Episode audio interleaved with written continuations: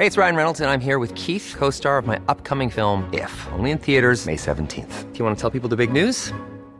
All right, I'll do it. Sign up now and you'll get unlimited for $15 a month in six months of Paramount Plus Essential Plan on us. Mintmobile.com slash switch.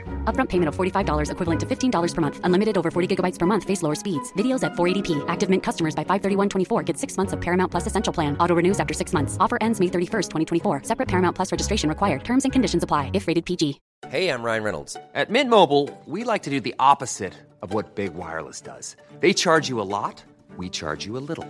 So naturally, when they announced they'd be raising their prices due to inflation, we decided to deflate our prices due to not hating you. That's right. We're cutting the price of Mint Unlimited from $30 a month to just $15 a month. Give it a try at mintmobile.com slash switch. $45 upfront for three months plus taxes and fees. Promo for new customers for limited time. Unlimited more than 40 gigabytes per month. Slows. Full terms at mintmobile.com. Want to get a chiseled look in the jawline? Sculpt and shape your jawline with added volume from Juvederm Volux XC. Juvederm Volux XC is an injectable gel specifically designed to be robust enough to improve moderate to severe loss of jawline definition. And it is the first and only hyaluronic acid filler approved for the jawline. Add volume to your jawline for a chiseled look with Juvederm Volux XC. For important safety information and to find a licensed specialist, visit juvederm.com that's J U V E D E R M.com. Not for people with severe allergic reactions, allergies to lidocaine, or the proteins used in Juvederm. Common side effects include injection site redness, swelling, pain, tenderness, firmness, lumps, bumps, bruising, discoloration, or itching. There's a risk of unintentional injection into a blood vessel, which can cause vision abnormalities, blindness, stroke, temporary scabs, or scarring. Talk to a licensed specialist to find out if it's right for you. Visit juvederm.com. That's J U V E D E R M.com.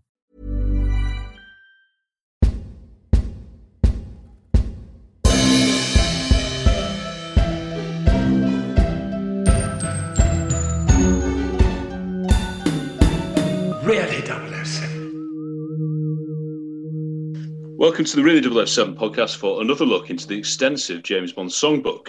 You can find us and listen in on iTunes and Spotify, and we are on Facebook, Twitter, and Instagram. Special shout out this morning to the Paul and Griff Show, a couple of lads from the south of England who love talking films, particularly uh, the Marvel and superhero films, but they've recently done a series on the James Bond films. Um, they're going through them one by one in a very humorous and original way. So I'd recommend you uh, sign up to them on iTunes, the Paul and Griff Show. But tonight I'm joined by regular contributors John Kell and Matt Pickup. And we're also joined by none other than Steve Spring, who is a, a massive fan of, a fan of Bond and Northampton Town FC, I believe. It is, yeah, sad, sadly at the moment. Oh, dear. yeah, I don't know whether to talk about football. I don't think any of our clubs are well, not some of them aren't even playing very FC, but Stoke aren't doing great, are they, John? No, we're very much mid-table mediocrity at the yeah. moment. Yeah. Season over before it began. anyway, although some people might actually take that, you know, like yes, I'm sure, yeah. I'm sure quite happily you take it, wouldn't you, Tom? Uh, that's very kind of you to say so, John. Yeah. I think by the time this podcast airs, I think we'll be in League Two anyway. So I'll know the answer. I know the outcome. Yeah. oh dear, how sad. Anyway, Steve, yes. So you're a massive Bond fan, and we've uh, we've seen your posts on Twitter and stuff. But how did you get into James Bond? So I I was born mid '80s, '84. So late '80s is when I started watching Bond. So at a very young age, probably like five or six. Well, one of, one of my first memories is The Spy Who Loved Me during the Barcelona Olympics in '92. So I was already seven at that point, but I knew Bond prior to that. That was just another viewing of Bond on TV. So I kind of knew Bond long before then. So it's kind of always been in my life. My mum's the one that's actually got me into Bond rather than my dad. So I know most people say the dad, but it's actually my mum. And I don't know if you guys remember the film Scrooged with Bill Murray. Oh, yeah. When he goes oh, yeah, when yeah. he goes back in time and he sees himself as a young kid sat like five inches away from TV. I'm, I'm not saying I've got bad parents, but that's kind of how I felt my childhood was kind of see that, and I think that's me. Sometimes I was kind of plonked in front of a telly for quite a while, watching watching Bond and watching all sorts. So it's it's always kind of been in my life. It kind of went out for a short while, around about 2002. Um, what? What happened then?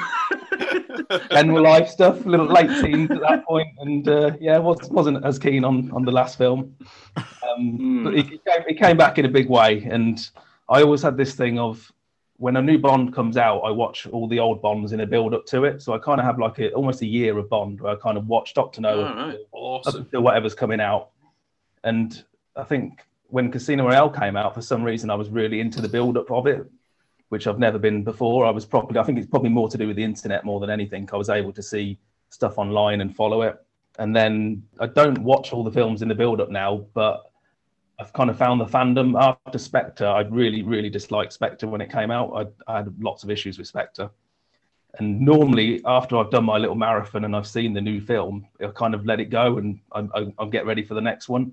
Whereas Spectre kind of stuck around in my head, and I was constantly thinking about why are they doing this? How can they? What you know? How it could have been improved? Why they made the decisions they made?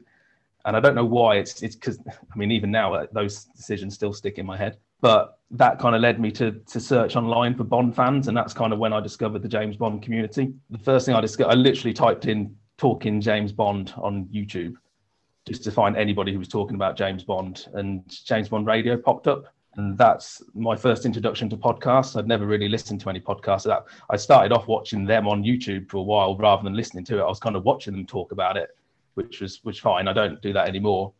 But then 2019, I kind of discovered the rest of the fandom. I moved on and found other. I didn't move on. I still listen to them, but I found there were more podcasts and more people talking about it, and it's kind of grown into a, a massive, massive community at the moment. I know, I know it always was, but in my mind, I've now I now see it as what it is. So yeah, come come 2020 when um, COVID hit, unfortunately, I was made uh, well, I was put on furlough to begin with, so I spent um, a lot of time on Twitter, which I wasn't doing before and I decided I was just going to make myself like a, a, James Bond fan account, if you like, and gush over James Bond and talk with the James Bond fans. And that's basically what, unfortunately, I haven't been working for a year, so I've been doing that for a year. So I've spent quite a lot of time on on Twitter, more more than I should be, basically. And yeah, I, I don't have a particular area of expertise within James Bond. I'm just a, a regular fan who likes to talk about it quite a lot. So yeah, I, I, don't claim to know a particular area like fashion or music or anything like that, but I know kind of I know what I like. And I like to talk about what I like, and I, I talk about what I dislike as well. So yeah, if, if anybody has heard my name, it's probably through Twitter. Yeah, that's that's exactly why we're here. We're not experts, you know. We're not. I mean, some of us have obviously we've done scripts and things like that, and we do have technical knowledge. But we're here as Bond fans, and yeah. it's everyone's everyone's views are, are, different, but they're all equally valid, and that's that's the joy of this, I think. And, I, and that doesn't mean we're going to fall out tonight. it's, not, it's not Steve, yeah. So growing up, who was your favourite Bond? I know you're a big fan of Daniel Craig, but before he came along, when you were a bit younger, I love, you you like big, I love how you say I'm a big fan of Daniel Craig when I'm not actually a massive fan of Daniel Craig. Compared to no, this no, lot, you will. I'm about to say, just yeah. liking him doesn't mean I'm a massive fan. I know you guys. Craig apologist. Yeah. yeah. He's, he's, not in my top three, if I'm honest, but I, I like him, so I guess I'm a big fan. Um, my my favorite. Do you know? It took me a long while to realize because I like to. I don't like to rank. I've never liked to rank stuff up until recently when I kind of feel like I have to because that's kind of all what everybody wants to talk about. So when I, I, I always say Sean Connery is the best because he is the best. There's no doubt in my mind. He's the best. I like to refer to him as the best movie Bond because he's got everything. He ticks all the boxes. All the others tick some of them not all of them. He literally ticks all of them. I think Dalton over the years, all both of Dalton's films are in my top four now. They weren't there five years ago. Oh yes. So I've, I think as I as I've got older, I've appreciated what Dalton brings to it. I'm I'm so close to calling him the best and my favourite. I want to do that, but I just refer to. I refer to, I, I, refer to, I say he's the closest to Fleming's Bond. He's the best Fleming Bond. That's that's why I give him his own little bracket and say he's that. But I think sadly, it took until 2017 to realise that Roger Moore is my favourite, and I will come out and say he's my favourite. And I know it took him it took him to pass away for me to then revisit all his films, and I just realised that actually, it, when he passed away, it was like a family member went. It's like yeah.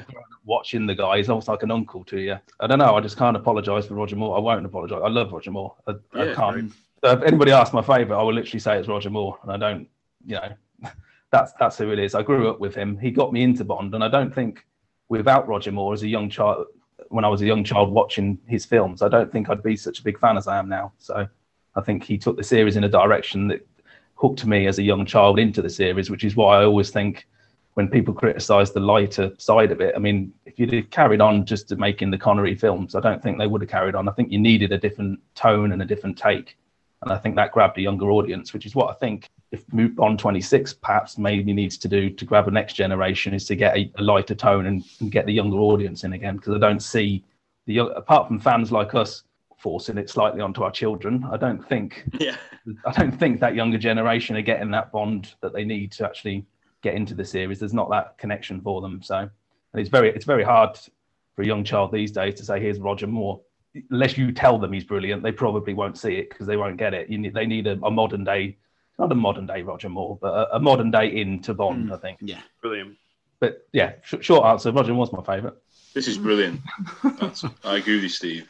Um, have you any any thoughts on who who you could cast? I know it's an impossible question in many ways, but um, no, because when I think about it, I then contradict myself and say I want a really great actor doing it, and I can't. Yeah. I, I, know, I know, I want a lighter tone, but I know what I, I want someone who's going to surprise me a bit, and I think that's what Daniel Craig did when he took over. I wasn't expecting him to be so good in Casino Royale for what he did, and I think I hate the obvious choices whenever I see them in the press. And you know, he's six foot two, he's dark hair, he's got a suit on, he's in the local, he's in the latest BBC drama or whatever. Yeah. And I just think, yeah. well he's obvious, and, and and one of the worst things I hate is when you see someone give a performance like James Bond, and then they say he should be James Bond. When I'm like, for example, the Night Manager, and I was like, well, I've seen how Tom Hiddleston play James Bond, so I don't want to see that now.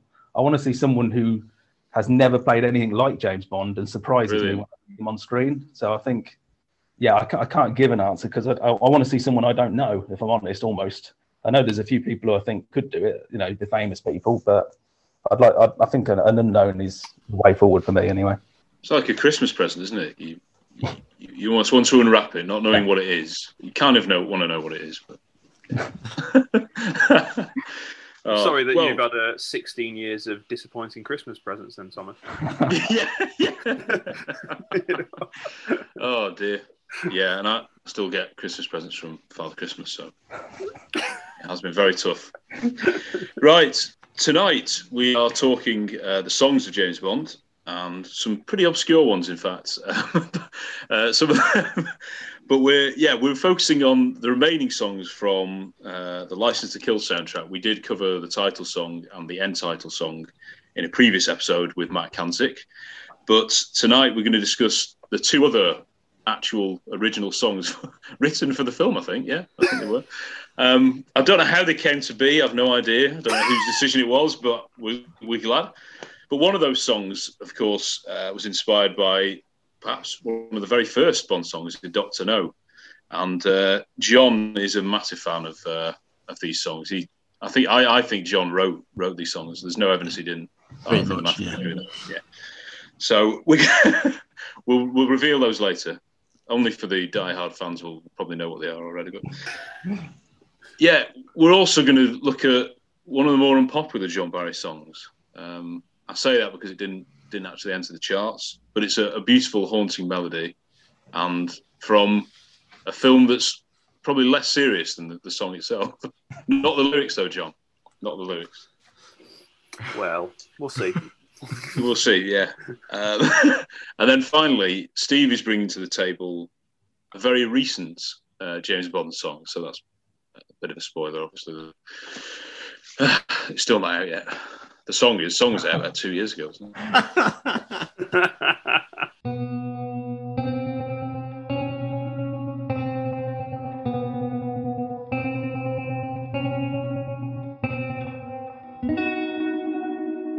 right, we will begin then, if you hadn't guessed it, with Moonraker.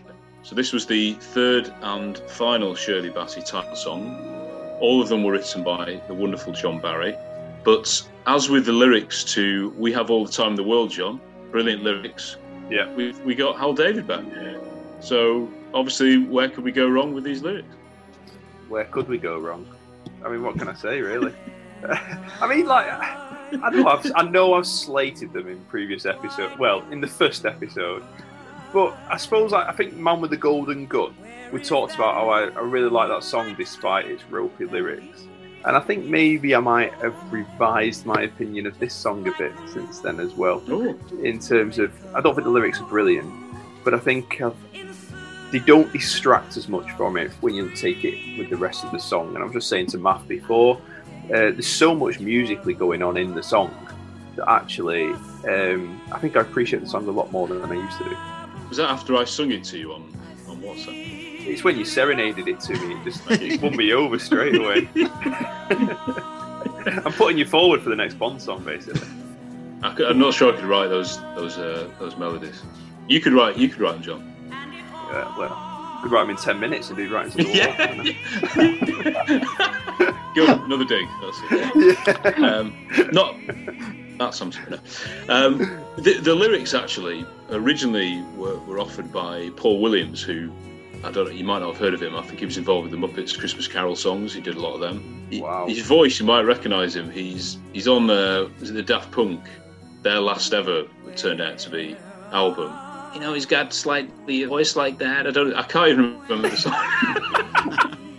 well, he sounds need like a Harry here muppet. to- yeah. Well, yeah, exactly. Yeah, exactly. Yeah. Yeah, yeah. I was trying to. Yeah.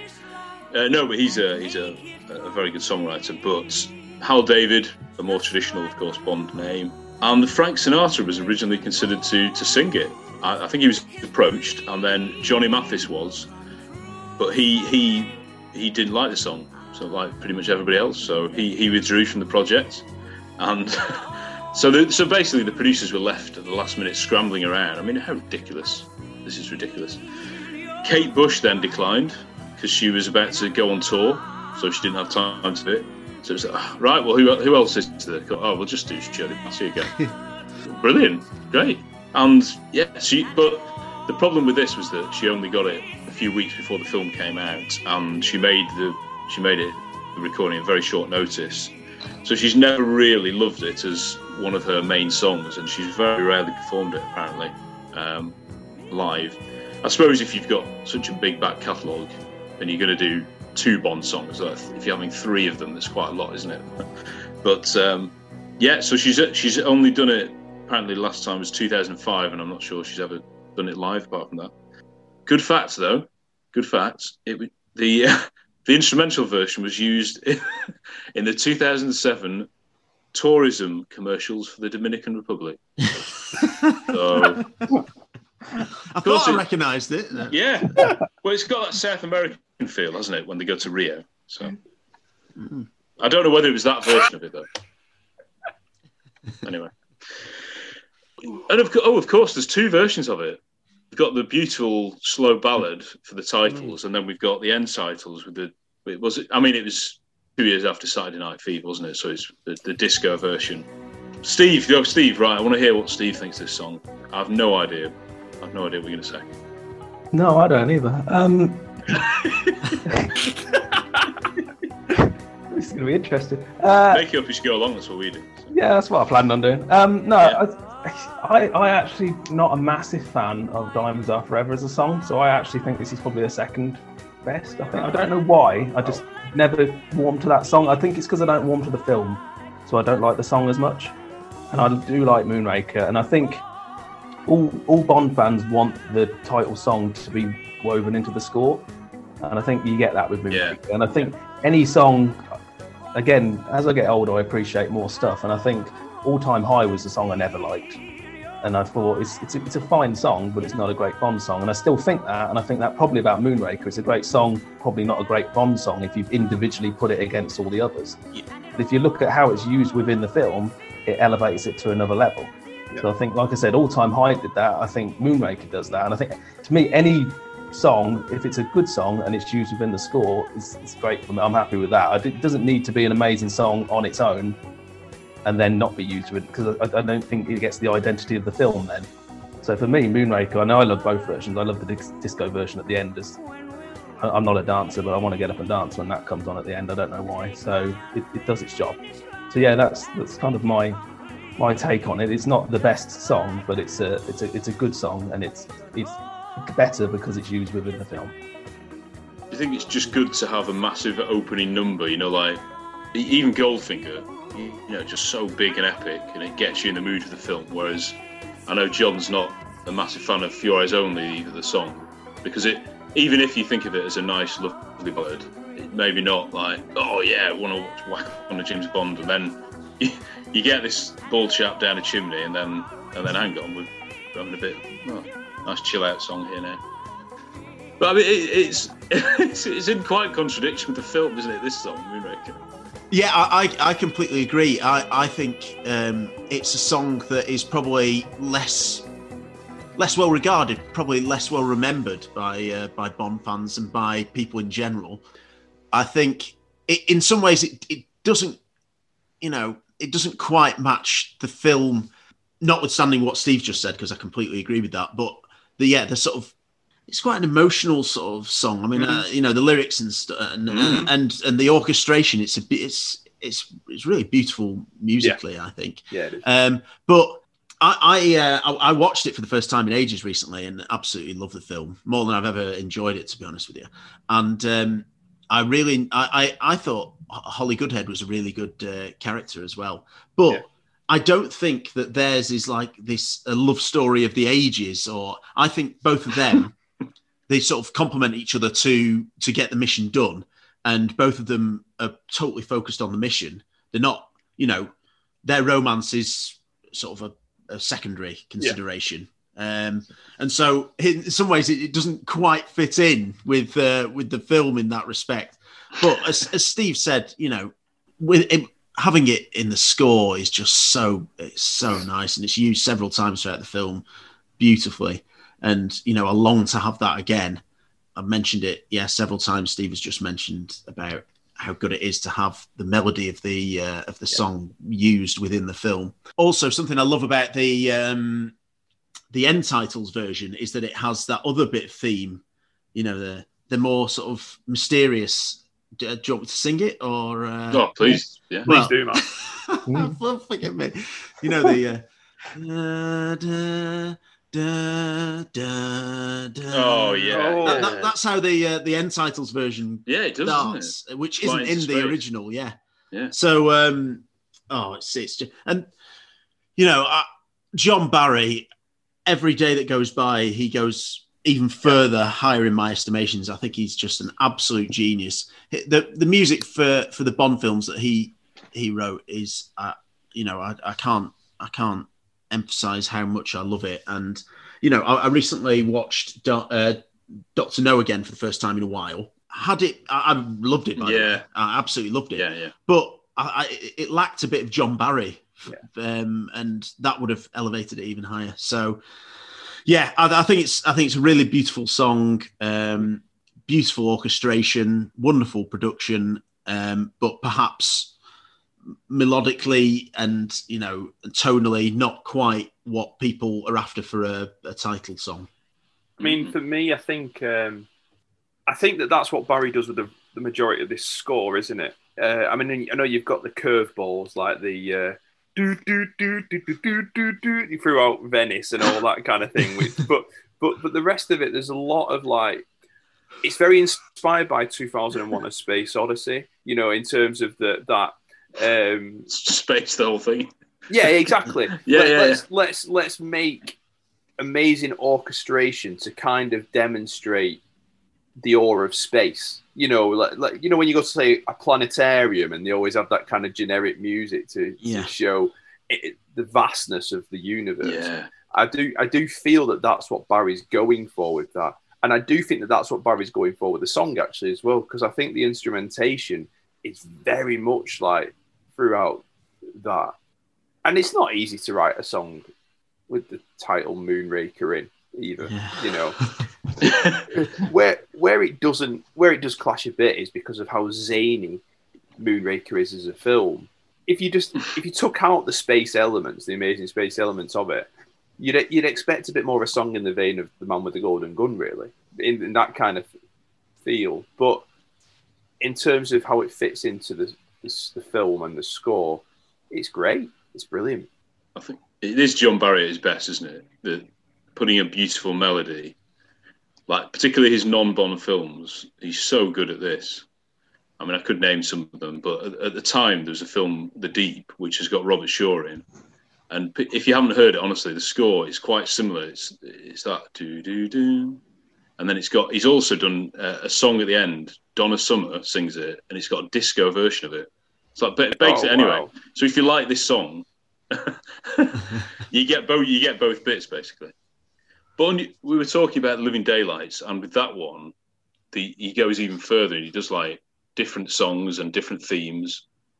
Whereas the the, moon, the actual Moonraker thing uh, the- uh, theme, it doesn't go into an action version of it at any point. I don't think, does it? It's just it's just No. used as the love theme, Yeah. like in uh, Octopussy All Time High.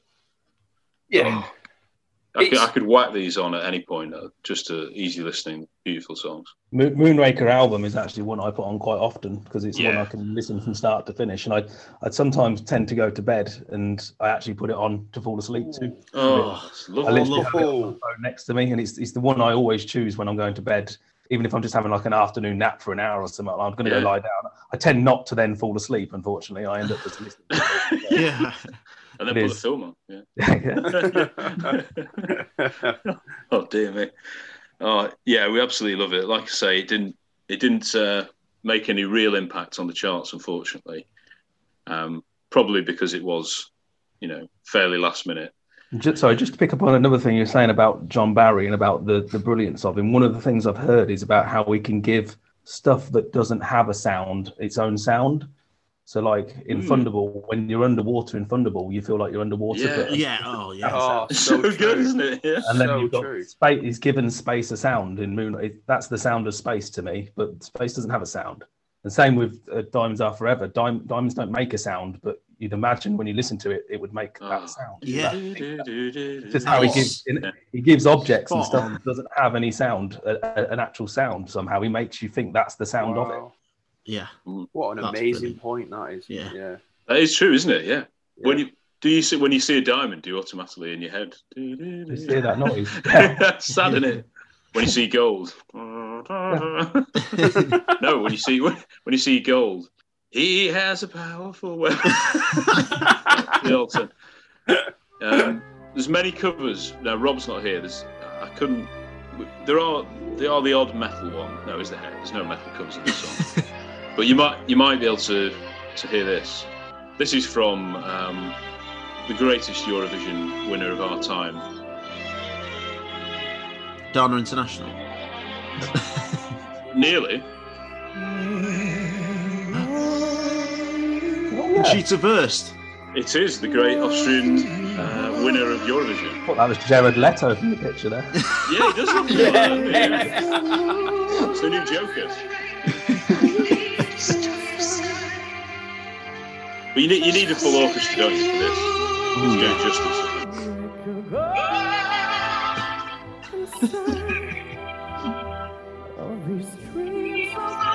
Th- These are the best lyrics, like John.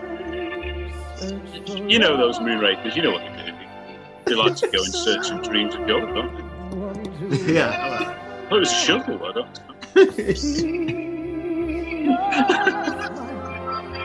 Oh, so nice. the chords, John, though, Uh, pretty uh, original, aren't they? And daring. Well, it, I mean, when I was going through it, playing it, because the uh, the see your smile, if you think about it in terms of the see do do do, it's three generic um, yeah, very notes. barren.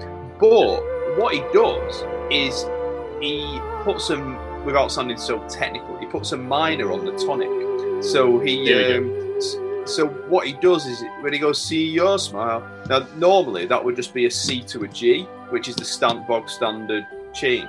But he puts a minor on the C, so it becomes a C minor, and all of a sudden it sounds that adds to the mystery of what's been um, like done.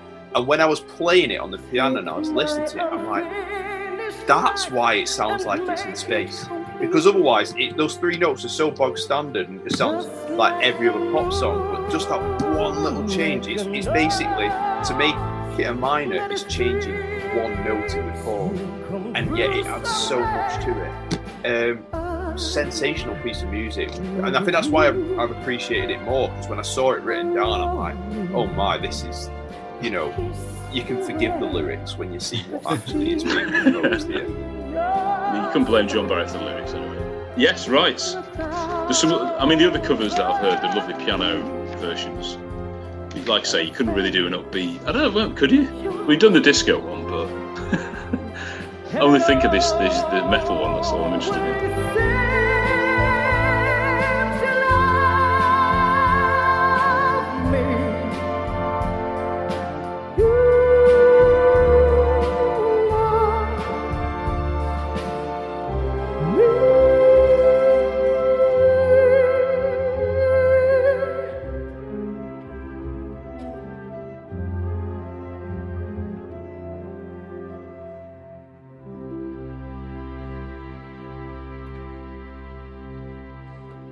If you're enjoying Really 007, why not follow us on Facebook, Twitter, and Instagram? Look us up at Really 007 Pod. We go to License to Kill now. We go to Wedding Party. Probably the worst name of the song ever. It's, I suppose it is a wedding party, isn't it? It's not the wedding, crucially. This is not their first Yeah. dance song. This is just music being played at a wedding Yeah. party. So good.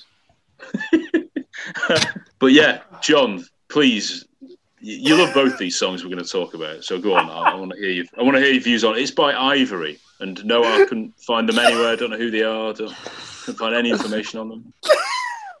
Have you ever listened to it outright as a song as opposed to in the, Well, in yeah, the film? It's barely a song, isn't it? It's an instrumental with the odd It's like bit three from and a half isn't minutes of repetition. yeah, it's the same thing. Glad you said that. I, I listened to it yesterday because you said you were doing it, and I literally skipped to the end, and I went, "Is this still the same thing going on?" I was like, "How is it three minutes of the same thing?" Just source music. Not just me then. no, no. No, no. Um, well, well, firstly, I also have to say it's my daughter's favourite James Bond song. No, there. Oh, right. Well, there we go. It's the only one that she bounces to, so that's that's. Uh, Yeah. How, how old is she? How old is she, John? She's two. All right. Yeah, yeah. How has she heard this song? It's fifteen. You know, no, no. Well, Yeah. the reason it was about when she was about 18 months old and she was teething and she wouldn't stop crying. You do whatever you can just to get them to shut up. So I basically put this music on and started bouncing her up and down, just singing "It's Wedding Party," and she started giggling. And ever since then, it was Oh. like, right. So thank you, Ivory. Whoever, whatever you are, you have uh, saved me hours of hassle. When my daughter is like causing me trouble, I just crank on Wedding Party. Um, when I think of the song, the first thing I think of is like I've got to be careful because it's my brother's wedding tomorrow, so I don't want to Oh, slag yeah. off weddings too much. And and and this will come into it uh, a bit later, but you always have the period between the wedding where you've had the wedding ceremony and you're waiting for the meal. And they're doing the pictures, and it's a bit of an awkward period. Yeah, Dare I yeah. say it's the most boring part of the whole thing? Like you just, you, it's where everyone, no one's drunk, so it's like you, you, you're sharing pleasantries, and then the canopies come round, and because I'm gluten free, I can never have any of them anyway. and, and, and it's the most boring. It's the most boring part of the wedding. But you think a wedding party, you've not cut the cake yet, so they've just decided that well, we're just going to jump in a pool and put Yeah. this song. Yeah, on. yeah, yeah. And it's like this is the perfect solution to that boring part of every single wedding. And um, because my brother's getting married tomorrow, and you're not allowed to have wedding re- receptions, so we're going for an outdoor meal. It seemed the perfect time to take the paddling pool, fill it up, Oh yeah. get the speaker, and crank on wedding party. And it'll just be me and Sophia in the paddling pool, but that'll be all right. You know, we'll just uh, yeah, just enjoy it. Please get Dave to play it, John. Oh, Please. Dave, David love it. Ale- I don't think Alex would. I think Alex has been No. very particular about what's uh, what's being played. Regarding the song, it's just such a. I mean, it's in the it's in the film for what ten seconds, Yeah. and it and it's left that. That's why it's repeated for three minutes, 10 percent, 10 seconds. Well, I had to listen to it last night to remember what it was. At least you did your research very well, Steve. So well done. Yeah. But I mean, like, it looks such a fun party. I mean, Oh. it looks in the top five weddings I've ever seen, and um, and then it all goes downhill from there. And and like, I mean, it shows Felix's commitment to his job that he's stuck inside Yeah. doing, you know, sorting out all these files on Sanchez when um, when basically when basically there is the greatest party in the world going on outside with the greatest soundtrack to it. It's just it's just a shame it goes downhill from there. Not for the film, though. Yeah. Not for No, the film. no. Oh, the film only Oh. goes to new level. I don't think I can say any more about it. To be Yeah, yeah. All I could say was, you know how Rob, I mean, we've, we've mentioned this story, he's mentioned it a few times on the podcast that he did making inquiries with the council for his own wedding. He he wanted to jump in off the par- with a parachute off. I mean, I don't know whether he wanted a helicopter. I mean, that was going a bit too far, maybe, but he wanted to basically parachute in like Felix and James. But well, we okay. That's a bit. That's going to be a bit difficult for people's weddings. But no one's ever mentioned organising a wedding that's poolside and looks like this. And, Exactly. well, you know, why not? That seems a bit easier.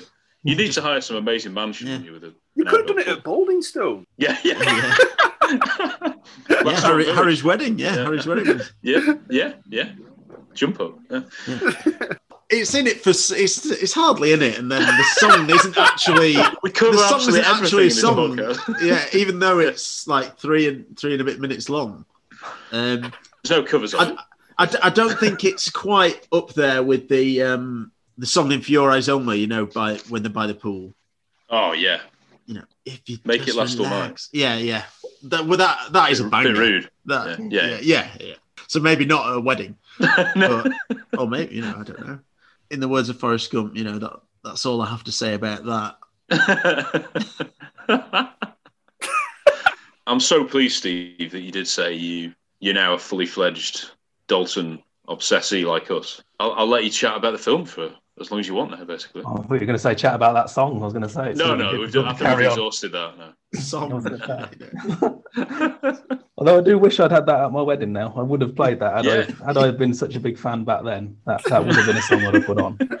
People So- like everybody else. What on earth is this? Like, do you not get it? Do you not? Do you not recognise it? Yeah, no, I, I was saying had had I have uh, known about this song back then, I probably would have had this. This is the sort of song I would have played at my wedding because I'm I'm that sort of person. I'd have had this on repeat for about 45 minutes while we did the photos just to annoy everybody. Um, I, I, did had a couple of Bond songs at my wedding. I had City of Lovers actually played as we as we left, and then uh, Oh. most of us all the all the time in the world was Oh. our first our first song, so we danced to that one as well. Yeah, so man. the funny thing was, my best man came up to me afterwards and went, "Does she know that Mrs. Bond dies?" Be quiet. don't, don't say anything about that. She hadn't seen it at that point. I was like, "No, it's a, it's a lovely song. Don't mention that. That's that's not the point of the song." Don't mention Um, war. Yeah, I mentioned it once. I think I got away with it. Yeah, in, t- Um, in terms of License to Kill, so as, as a film, like I said, it's one of those that I never watched as a child hardly because you weren't really allowed to watch it. It wasn't Yeah. on ITV as much as all the others, so it kind of become a little bit of a hidden gem that kind of, as you got older, you sort of saw it, and then I don't know. To me, all the criticisms I had of it when I was younger, it was I always used to say as oh, it's generic '80s film, it's a bit TV like, it's not the best. And then when you actually watch it and the plot and the story and the performances, I was like, that just overshadows. Yeah. The, the, it's, it does look a little cheap. I know I can still say it does look TV movie like at times compared to the other Bond films. It probably does.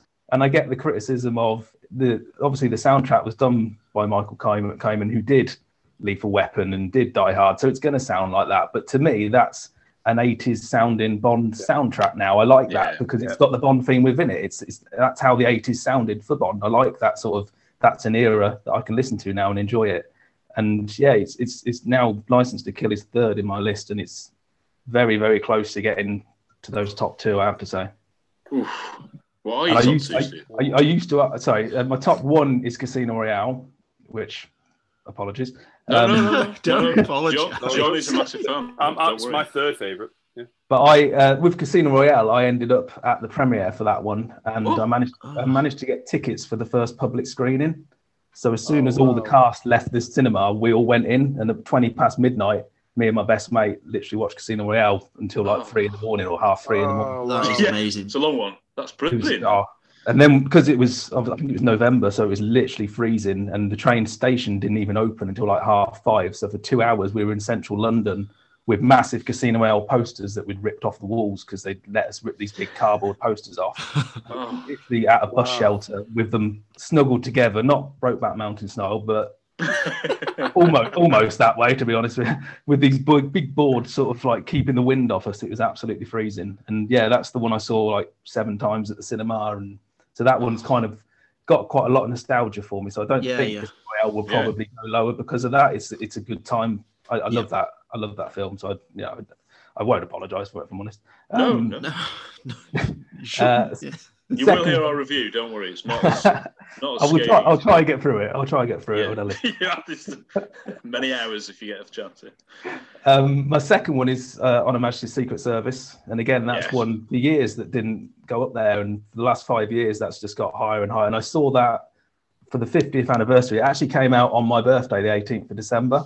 Obviously, many many years before I was born. I'm not that old, but I went to see it for the 50th anniversary at um, is it the Prince Charles Theatre or something like that? Oh. Cinema. Yeah. Oh, in my London. I think they were showing it, and I saw it on the big screen for the first time. And for a film that Oh. I've seen Wow. so many times, to then see it on the big screen, I absolutely loved it. It was like the best film I'd seen on the cinema. That it was, it was amazing, and I absolutely loved it. And I, the great thing was, I saw that with people who had never seen it before.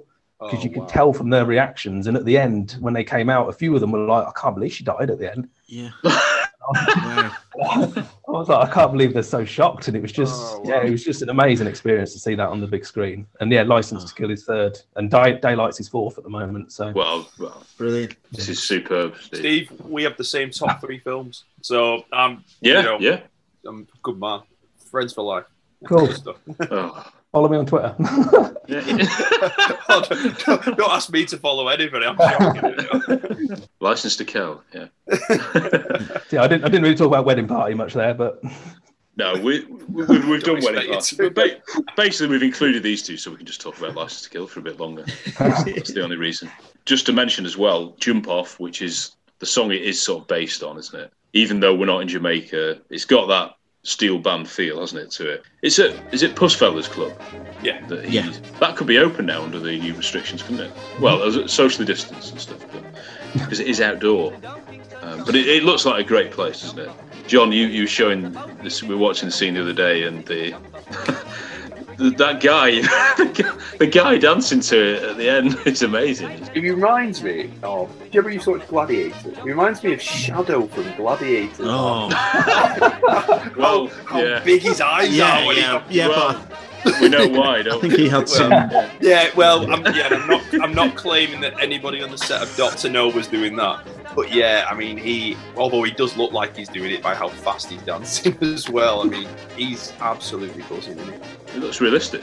I love that because, um, again, you know, revisiting Doctor No was really, really enjoyed it and thinking of this as the first one and people, you know, seeing this thing for the first time. And the idea of a location, you know, and, and Bond being in that location and amongst the culture, I think this is an example of it. And something I hope I hope we can I'd quite I'd, I'd like a bit more of it in, in the in the new Bond films, to be honest with you.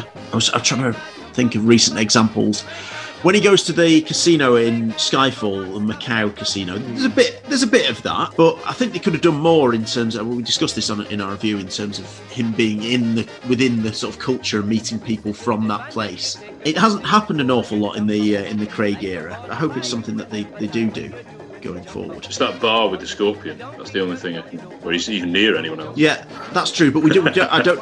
Do we ever We know know where that country it is. place? We don't know. What, no, and he doesn't really speak to people from no. the country where he's. you get it slightly in Quantum of Solace when he's Yeah, walking Quantum of into- Solace. I was going to say. when they're going through the desert and see the, the sort of landscape and the people that are desperate Oh, for yeah, water. yeah, that's true. That's, that's probably the only thing I can think of recently. Yeah. You'd have to watch it again, Matt, wouldn't you, to remember. that. Yeah, yeah. I, I, I apologise. It's shocking for a Bond fan and Bond podcast that I've.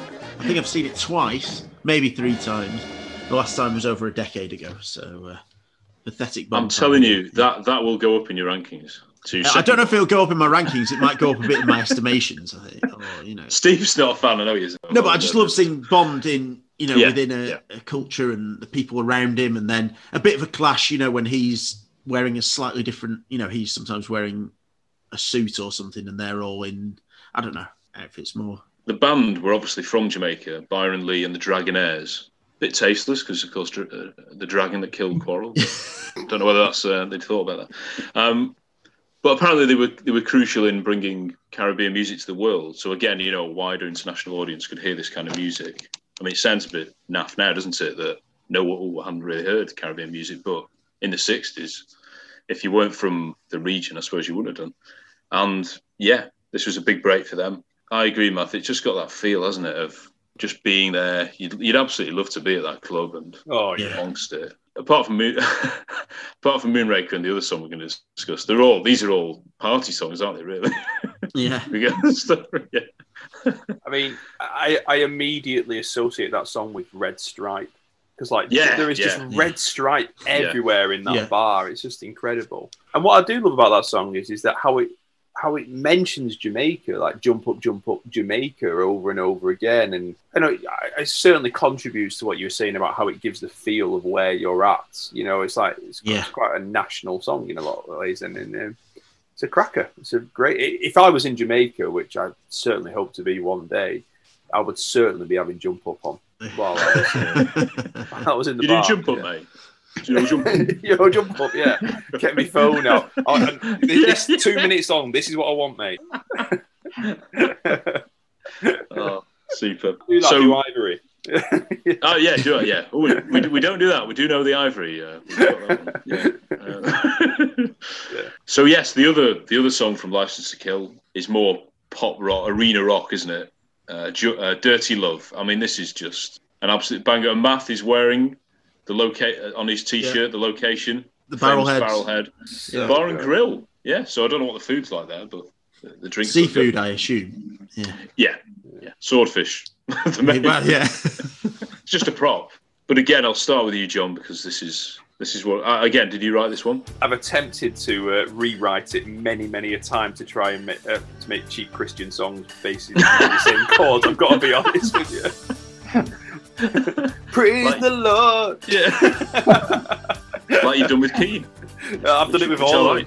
It's Yeah. easy, but yeah, I, I, um, oh, this song. I, I mean, firstly, I, I very much associate this song with that scene, and I absolutely love that scene, and and and I think this scene is what separates License to Kill from the Craig era.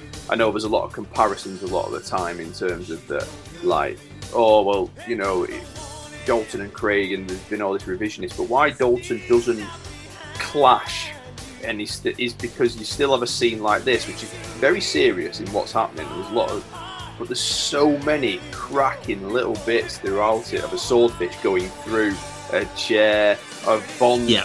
uh, of like Dario with a snooker cue, and then Pam Big absolutely batters him.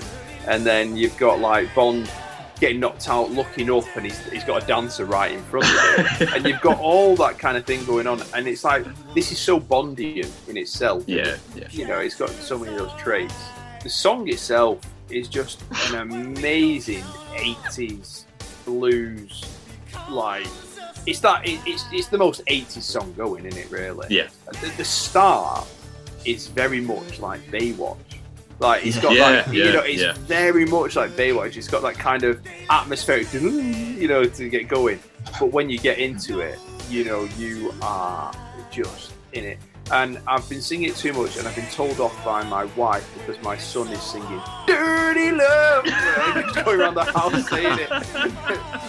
Three and a half year old, "Dirty Love." What's Uh, that, love? What's that? yeah. you don't think, do you? You just don't think. No. You're just singing it away, and it's a cracking song. Didn't surprise me that he had a lot of involvement in the Footloose stuff because I do think right. I do think that it Tim does Feehan, have. Tim. Yeah, it, I do feel it has that kind of vibe about it when you listen to it, like Kenny Loggins things. It's very Yeah, much yeah. it's got that all over it. It's a cracking song. It's a cracking scene. It's just a shame there's not um, a version that has the kind of remix of that of that awful noise that's made when Pam sets the shotgun off and the sound system goes down and it's. I want that How many version. times have you seen that film? Yeah. it's so embedded in your head. but that's all I can say about it. What a, what a tune. Yeah, I didn't know the foot, the Footloose thing, but I do know he's he's basically had Tim Feehan's had a career of doing background songs to loads of American shows, and including stuff like One Tree Hill. Yeah, Very Rob, very Rob. yeah. Um, must get around to that. But are you, are you a fan of this, uh, Steve? This This, this song. I, I, I absolutely love it. I think it's brilliant. Yes. Um, so this song, I, I want to keep plugging another podcast, but James Bond Radio, I think they did an episode. They might have done an episode on it, or the guy that did it. Yeah, I think, yeah. Or something Yeah. like that. So that's when it kind of first came to my attention. And I know they were pushing Cue the Music to perform it, because I know John Williams from JBR is a massive fan of it. And I was at the first performance of Cue the Music when they actually performed it for the first time. Oh, And I remember that I was sat in the audience. I think I was like on the front row almost. And I remember Warren sort of introducing what was coming up, and he was sort of talking about the song. And, and I remember Warren afterwards telling everybody that he could tell who the Die Hard fans in the audience were because as soon as he said "Dirty Love," a massive smile went on. And only ten percent of the audience had a massive grin on their face, and I was definitely one of them. And I was literally looking around, thinking, "This is going to be great. I know what's coming." And he said you could tell just from ta saying "Dirty Love" who the die-hard fans were in that audience, who who the casual ones were, and who actually knew what was about to happen. And yeah, they, they perform it great, and it's it's a brilliant song. I I can't sing. I'm an awful singer. I don't. I'm not a musical person, but you I look like a rock singer though at the moment. I've got a bit of Chris Cornell going, but if I Yeah, could you do. sing, Yeah, I, yeah, yeah. Yeah. I would happily sing that song if I could. If I could sing, I would sing that all day long. I think it's great. I love it. Yeah, that, I know that is one of your favourites. I know we will discuss that on a, another episode, and uh, the Casino Royale review, which you know at some point this this decade will be will be released. Yeah, Matthew, fan of Dirty Love.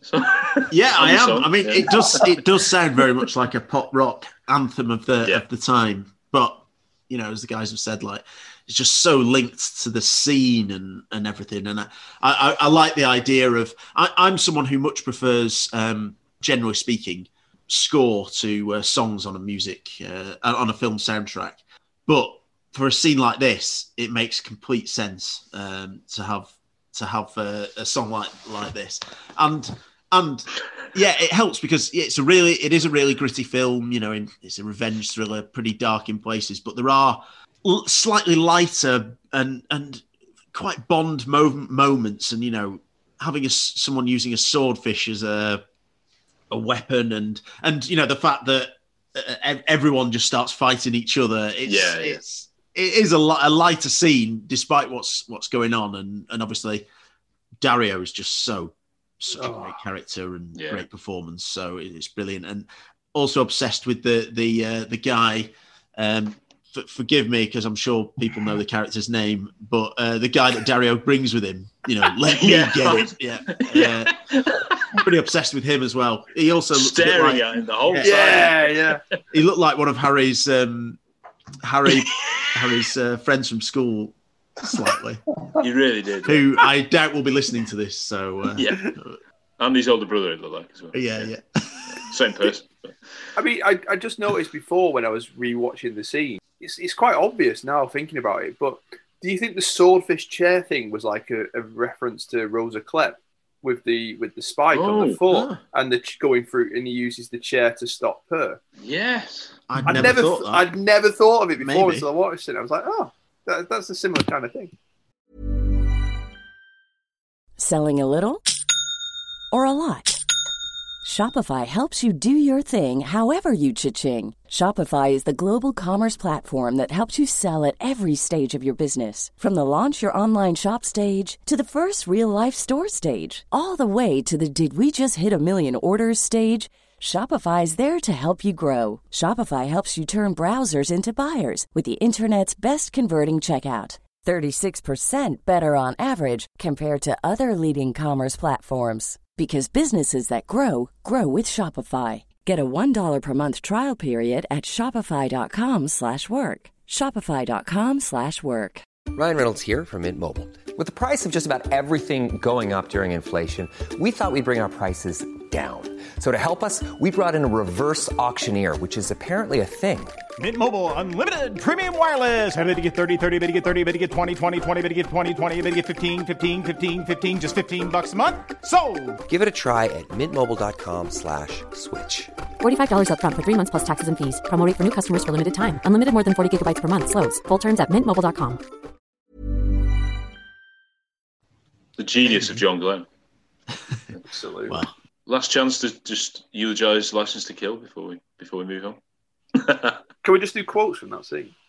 yeah, yeah, keep going. Yeah. Senorita Bouvier. Don't I know you? I think I do. oh, he's so good, isn't he? Uh, Del Toro and that. Dear. I was saying, I think um, I don't know if it's a math recently. Even if okay, they recast lots of people, don't they? Used to anyway, you know. So you Hmm. had um, Joe Don Baker had two roles, didn't he? And trying to think, other people have Maud had. Adams, of course. Yeah, more, well, Maud Adams is the obvious one. Yeah, Brilliant. sorry. Yeah, probably the best and most, most successful of, Yeah. of the people who've done two. Charles Walter Gray. Gotell. Yeah, Yeah, yeah. Charlie. Then you've got your more obscure Dench. ones. Judi Dench, two different M's. Yeah. Well, yeah, good of very good. Good. Maybe. About Interesting. five different M's in terms of personalities. Yeah. Um, Shane Yeah. Rimmer. Shane Rimmers, yeah. Marc Lawrence. Anyway, right. Yeah. Right. Anyway, yeah. It's just so sad. It really is. The, the So point I was making anyway, um, you know, Roger Moore in The Man with the Gun, the Gun. Yeah, yeah, yeah. yeah. Um, wait, uh, the point I was making was uh, I know we've had him as a, a henchman, but imagine him now in his 50s, Del Toro as a main villain. I know, he, okay, it might be a bit sim- too similar to Silva in, in that sort of terrifyingly weird and scary way, but goodness, he's such a good actor, such a good screen presence. I think he would. Yeah. They won't do it because you know they'll, they'll they have to choose the recent Oscar winner to. No. Yeah. Um, in his early career, he was renowned as um, an actor who made the most of very small roles, and obviously Dario was a perfect Yeah. example of that. But then it was the um, the role he landed in Usual Suspects, which is like a very very small role, by far and away the most one dimensional character out of the, the five suspects, and yet he's so memorable in that. Yeah. yeah. Similar in Snatch, very only only in Snatch for a very short time, and yet you just remember that character straight away. He and and it's so great now. He's obviously lead roles and stuff, and uh, stuff like Sicario. He just Yeah. leads. Oh, Oh, he's yeah. just so good in that. Yeah. Yeah, he's superb actor, superb. In fact, I, I think he was um, a bit wasted in The Last Jedi. Uh, Oh, yeah. I, don't, I don't want to debate Star But he Wars was a very recent Star different Wars on character, here, wasn't he? Yeah, he, he was. When when I heard he cat he was cast, I was hoping that he would be like the villain for that film. You know, maybe just staying in that film and Yeah. you know the threat for that film, and then I don't know Snoke or whoever in the third film. Anyway, it's a it's a debate not for here. You know, That- that Steve, do you like Star. Wars? I like Matt's idea. That sounded much better already. wow. Well, Well, the, the fashionable view is that The Last Jedi is the best of all, the best film ever, apart from Empire, isn't it? But I think it's probably the best of those three in terms of it being the best film, the best film with the most like original and maybe iconic scenes, that, and not just being a rehash or a complete mess. Well, yeah. But there's, I have many problems with it. I hate it. That's fine. I'm not going to. I'm not. oh, yeah. I, Dear me, John. I, Sorry. Peace No, and no. love, peace and love. No, Ringo don't Starr. Come on. I, I've got many problems with it. well, thank goodness it's you know, unlike Star Wars, the James Bond, we agree with every decision they make these days, every choice. Hi, this is Anthony Starke. I played Truman Lodge in License to Kill, and you're listening to Really 007. Anyway, that does link us nicely to uh, the final song we'll be discussing, which is "No Time to Die." We have mentioned it, of course, in our No Time to Die preview, which was many moons ago, and it's still not out yet. It's September now. We're, we're talking, hopefully. They've never officially said that. They, they officially said April, haven't they? Still not here. Still waiting. Well, the cinemas are shut, so. Steve, were you of the mind that definitely wait until it's on cinema? I always thought that I watched the older films on a small screen, a lot smaller than I've got at home at the moment, and it never took my enjoyment away from it. So I was always of the mindset of if it comes out, however they release it, I'll probably watch it, and I'd, I'd like to see it at the cinema as well. So if it comes out when it's safe in the cinema, I'll still go to the cinema and watch it. So to me, it never really mattered as to whether or not it come on. I mean, I've got a, I'm not bragging, I've got a 16 or whatever. Most people do. It's not a, it's not a special thing anymore. We've all got decent HD TVs, and I'd happily watch it on that, to be fair, and then see it on a big screen. So I'm not, I'm not a big. It has to be on the cinema. I, I'm happy to see it however they release it. To be honest, I'm not pushing for either way. I'm just whatever's the safest way. I think has to be. the way forward, and whatever whatever makes them the most money, I guess, because they need to to make that money to make the next one. Yeah, imagine the first Bond film that's lost money. It could, it could conceivably be at this rate, couldn't it? But hopefully by September, surely it'll be packed cinema houses. That'll be oh, it's something to look forward to, isn't it? I know we've got worries about the film, but yeah, the song Steve. So obviously by Billie Eilish, who, be honest, had we heard of her before? Nope. We're, we're getting on a bit, but I mean, she, I- she's she's I have, big. yeah. She's big. Matt, Matt's more in more in. Well, uh, no, I mean, Slightly more, Not uh, even anymore. But it was sharp just when, markets. when I used to drive to work, I, I, I occasionally put Radio One on, and they, they I heard a couple of her songs. Um, so I had I had heard of her. I thought oh, she's quite quite interesting. I, I didn't. I can't say when I was when I heard her songs before it was announced she was doing the Bond song that I thought here's someone who could do the, uh, the new James Bond song. But anyway, sorry. But go on, Steve. Uh, you- you're a fan of the song, obviously. So this is good that, that you've chosen it. Well, I, I chose it because I wanted to hear what you guys thought about it. All right. yes. I, thought if any- I did think if anyone's going to speak positively, I'd probably be me, to be fair. So I thought, let's get it out of the way. I'll pick this song. I'll, I'll, I'll defend it. To, to be fair, I mean, before the song came out, it wasn't the song I wanted because I wanted a rock song again. I was well up for a big, you know, Chris Cornell again. Let's get something to send him out on a good song. So it wasn't. The, and as soon as they announced Billie Eilish, I mean, a, I didn't know who she was. I'd never heard of her. And B, as soon as I looked up her stuff, I knew, well, I'm not getting the song I wanted then because she don't do anything like that. when, when I actually listened to the song, my first listen was I absolutely hated it. I didn't like it at all. I oh. literally thought it sounds like Skyfall and Writings on the Wall. It doesn't yeah. go anywhere. It doesn't do anything for me. It's not. I thought if she's going to do it, at least give me something I've never heard before. Do do do a Billie Eilish song that's a Bond song. Felt like she'd tailored herself to make a song that they wanted, I guess, Yeah, rather than yeah. doing her own thing. But over over time, I mean, I do instantly the thing I liked about it was it was almost like a poem when you look at the lyrics and a story within it. And I think there's so much they've got to get through in No Time to Die because they didn't do it in Spectre. There's no love story really between Swann and Bond, and they've got to push that quite early on at the start of No Time to Die. So to actually have a story within the song actually might help pad it a little bit and get it moving along a little bit longer. So it kind of, I don't obviously we don't know what the pre-titles are going to be, but I'm assuming from the lyrics that it's about a breakup between the two of them, and I'm assuming that will help sort of move the story along and tell us a bit more. So I can kind of see why they've done that.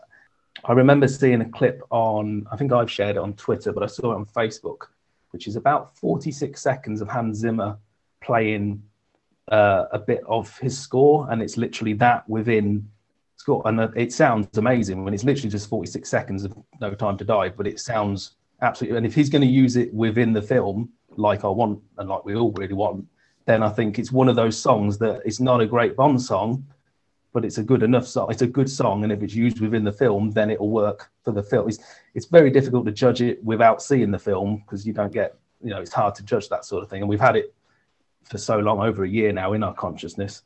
And again, there was another example of when it, it fitted really well for me. I, I don't know if any of you guys watch Strictly Come Dancing.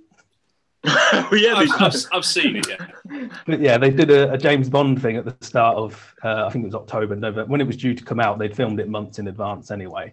And they played, I did a medley of all the James Bond songs. And that song was actually, I think it was at the either at the end of it or near the end of it. And you didn't actually notice it straight away. It kind of fitted with all the other songs. And that was the first time I thought, oh, yeah, actually, that's. The, and I've listened to it as just the instrumental on uh, Spotify. There's an instrumental version of it, and it's absolutely a brilliant song. I don't think it kicks into a level that you kind of want to hear from a Bond song, but as a song itself, it's actually a really nice song. And I think again, once we see the film and the context of it all, I think I think it could be a good song, but it's definitely better than the previous one, that's for sure. Yeah. Well, you mean you didn't change your mind when you saw a naked or topless uh, Daniel Craig with tentacles around him? Con- I assume that's contracted that he has to do that. At some point. Yeah, yeah, yeah. why, why bother getting in shape if you're not going to do that? But- Is it Harry who said, imagine Roger Moore in one of his title sequences? he is in quite a few of them, to be fair, but Yeah, yeah. Again, uh, uh, to be fair, not to go too far on writings on the wall, that's That's not a terrible song. I've heard No, that again. no. I've heard Cue the Music perform that again, and I do like. But there's just some songs that I tune out of halfway through, and I think if it does that to me, I don't, I don't like it, and I don't know why. Because another song, I'm going to go too far off what we're talking no. about. But again, the world is not enough. I think that's a great song. Mhm. Again, I tune out after about a minute and a half, and then I tune in at the end, and I don't know what. There's nothing wrong with that song. I can't criticize it in particular. It's just a personal sort of thing. I kind of tune out of it and then tune back in, and I feel like if it's not got my attention for the full three minutes or whatever, then I guess I can't call it a brilliant song. But it's it's not it's not an issue with the songs. It's probably more me than than anything. My word, the the lyrics, but in the video, which is basically just, I think maybe because of COVID, it was just it's just her, isn't it, mm. singing? But there are shots. There's only shots of Bond and Madeleine, so it must be. Yeah. I didn't I didn't like that vid- I didn't like that video because I think there No, was no. spoilers in it. I think there was a spoiler in that. boring, I'm wasn't sure, but from what I could see, I wish I hadn't watched that video. Oh yeah, yeah, that's the worry. Even even listening to some of the tracks, you know, oh, can't do that. I have, um, I, I have I have looked at the chat list. I didn't want to do it. Is it is it out? It's been out. Yeah, yeah, got- yeah. It came out last The year. names of the tracks. And and that's a spoiler. There is one, at least one spoiler, I'd say. Yeah, there Oh, is. for goodness Right, sake! yeah, I've, I haven't looked. Bond dies. I'm joking. I'm joking. I don't know. Are you joking? Are you joking? No, no, I'm not. I've not. I didn't even know the word. No, I, I won't be. I won't be listening to that until after I've seen it. Definitely. I'll listen to it. I um, just don't. Yeah, I mean, I've seen the track titles anyway, so I'd listen to it if they released it. It, it would be nice if they'd like release a song a month or something in the lead up to it, just to give us something to go on. But I Yeah, yeah. I don't think they will. But it would be nice just to, for the fans to give us something to to They were doing that podcast thing, weren't they? But I don't know Yeah. into that. Didn't, didn't last. Dated, isn't it? No. Daniel Kleinman directed the video. You know, does the pre-title sequence. So, yeah. John, you've loved Rise on the Wall, so I'm assuming you must. It's continued along that that thread. Uh, no Time to Die is better than Rise on the Wall, definitely. That- that's That's not putting it mildly. um, what's I say about No Time to Die? I think the melody is very good.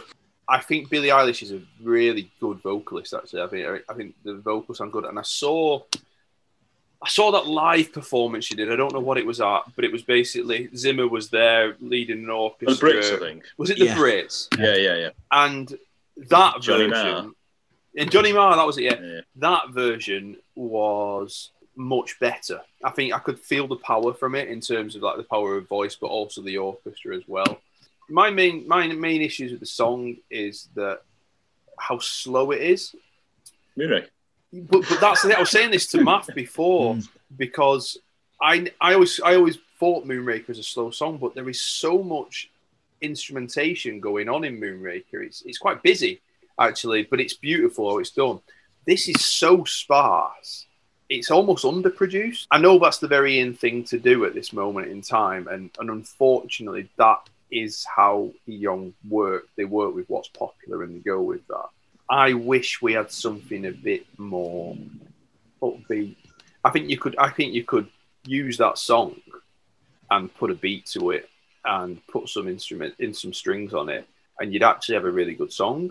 You know, uh, because I think the melody is is good. I much prefer it to Writings on the Wall. My issue with the lyrics is, is is that it's asking you to buy into a love story that I don't buy into. That's my, that's my issue with that. But that's not a criticism of the song itself. That's just a criticism of the direction that the series has gone. It's not my least favorite by any stretch, but it doesn't get me excited about the film. I think that's the, the Chris Cornell was so off the wall that it gets you excited about the film. But I look at my lists, apart from We Have All the Time in the World, which is my absolute favourite, and that does fall into this category. My other favourites are stuff like Live and Let Die, View to a Kill. I, I want I want a band to make a music and let them arrange the instrumentation with the composer and see what it goes with that. And I'll be interested to see how the No Time to Die theme tune is merged into the score because from the top of my head, I can only imagine it ever being put in like love story parts because of how slow it is. I couldn't. It'd be very interesting to see how that would be merged into, say, an action scene. That's a shame because I'd really like that because I think that Thomas Newman's scores previously have actually really they've not enhanced the film with their scores. There've been lots of beats, but because they haven't included a lot of the songs in them, they're not very memorable as scores like a lot of the John Barry. or for me, David Arnold scores were either. So it'll be interesting to see how it fits in, and my opinion may change.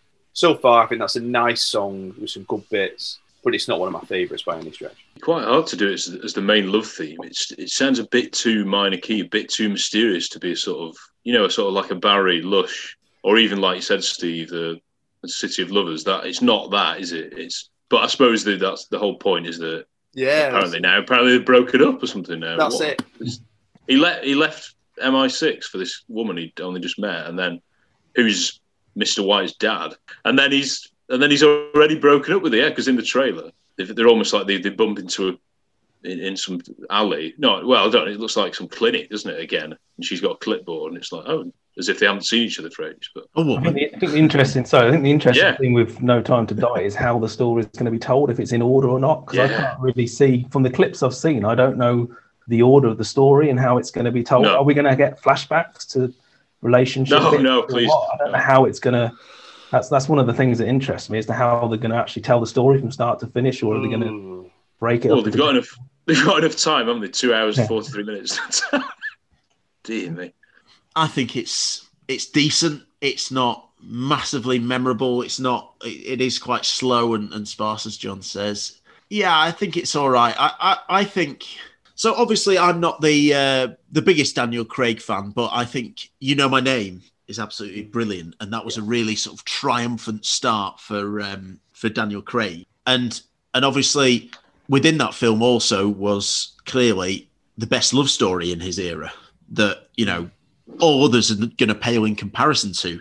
So I don't think they really should have, writing wise for the films, they should have tried to force another Daniel Craig love story on us, really, unless it's sort of, I don't know, presented. This one seems forced. And so to be ending his era on, uh, like, a, you know, about really sort of lovey dovey, well, not lovey dovey song, you know what I mean? A song about their, their relationship rather than a similar you know my name you know i'm bond you know this is what i do Yeah. i save the world this is this is what i'm i've been put on earth to do type thing that i think that would have been been better for him but when, that might not reflect the uh the story yeah you know it's a reasonable it's a reasonable performance she's got an interesting voice obviously i don't think it's up there with like shirley bassey or or adele in terms of you know sort of quality of, of voice in that respect. For my own personal reasons, I don't like the idea of just choosing who's popular at the minute and, and going with them. I guess, you know, in some ways you could say, well, Duran Duran, Aha, sort of, the, you know, they did that a little bit.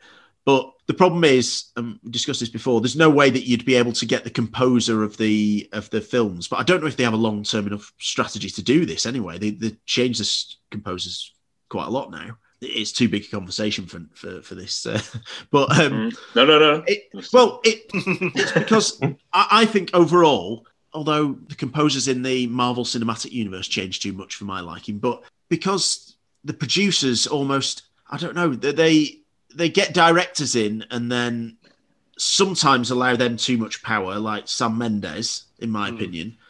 But then when it's Danny Boyle, oh no, no, maybe that's because he was doing. Maybe that's because of the writing. Directors nowadays want their own composers. You wouldn't be able to say to Sam Mendes, "You're having David Arnold." He'll be like, "No, no, I'm having Thomas Newman. I always have Thomas Newman." You know, I can't picture Thomas Newman. You're going to be working with Sam Smith. I, I, it just doesn't. Yeah, yeah. It, it doesn't. I don't think it'll happen. So, but having said all that, I do worry a bit about Bond losing relevance and losing significance within, you know, British and film culture and everything. And and so one way that it can compete with, say, Marvel films is having title songs. You know, songs that are released by artists. Because I don't think any other franchise really does that. They, they might occasionally have a song that's linked to it, but not in the same way that Bond. I, I'm not the target audience of Radio One, but I, I I used to listen to it occasionally, and it was it was made quite a big thing. Look, we've got this new Bond song, and the fact that it was Adele, Sam Smith, and now Billie Eilish means that their listeners will will listen to it and probably be more more engaged with Bond than they would otherwise be. So for example, I, you know, as I say, Chris Cornell, I'd much rather have someone like that. Maybe he wouldn't have, someone of his standing or whatever, wouldn't have uh, captured the imaginations of the younger audience as much as as Billie Eilish. You know, she's the youngest person ever to have uh, performed a, a Bond song. I, uh, she, she went she went further up in my estimations when I saw a clip of um, Rainn Wilson, who plays Dwight Schrute in the uh, in the Office. I don't know whether any of you saw this, but Billie Eilish is a massive uh, American Office fan, as I am. And so uh, Rainn Wilson surprised her, turned up at her, her house. Um, and uh, did like a quiz with her, but he, he kept referring to her as William Eyelash, which uh, really made me laugh. But yeah, she she she knew her stuff. She's a real office nerd, so I, I was Oh, pleased with that. Brilliant. it's just referring to something that Matt said about what you said about how big name directors are not going to take on, you know, they want to have their own composer. And it's a really good point. But the history of Bond was that we never had big name directors. We had Yeah, we yeah. had Bond family members who Yeah. worked their way up and understood that this was a collaboration. Yeah, Maybe that's the key. Maybe that's the key to actually go back to look at who's been faithfully on this team for a long time, who understands Bond, and let's get back to yeah, collaboration. Let's not try and find the biggest name director we can find. Let's just go back to basics. I, I hate saying that, sorry, but let's go back to some of that ethos of creating a family again, where we do this together, and let's see what we come up with through it. A couple of the big big names have said that, haven't they? Like Steven Spielberg basically admit, uh, realized he was too big. He was he wouldn't be able to do it. I think he always wanted to do a Bond film, and then of course he and George Lucas created Indiana Jones, almost like we can't do Bond, so we'll. Yeah. So how good's that? We get both of them, but and then in our The World Is Not Enough episode, we discussed Peter Jackson was going to do it, wasn't he? Barbara Broccoli wasn't impressed with the Frighteners, um, so that didn't happen. But anyway, but then he then he was like, oh great, well that's it. I'm after Lord of the Rings. I'm too big almost now, and so I'm, there's absolutely no way I'm going to be offered it again. So then I don't know. Maybe I think Sam Mendes was the probably the bit the the, the first Yeah. real one to sort of change that. I- Yeah. I mean, Marc Fos- Forster was he'd done some really you know critically acclaimed films, Mm-hmm. hadn't he? So it's an unusual choice like that. And so I suppose Michael Apted had, but they these are the they, They they used to they're get not bigger than the franchise. They're not bigger No, than the no. franchise, though. But No. Sam Mendes is almost, you know, who Yeah. needs who more? Exactly. Yeah, and I think he's a bit of a darling, isn't he? In terms of you know, he was married to Kate Winslet and Knight of the Realm and all this sort of thing. That it was like, oh, oh, we're so grateful to have you. Please come back for another one. No, I don't really want to.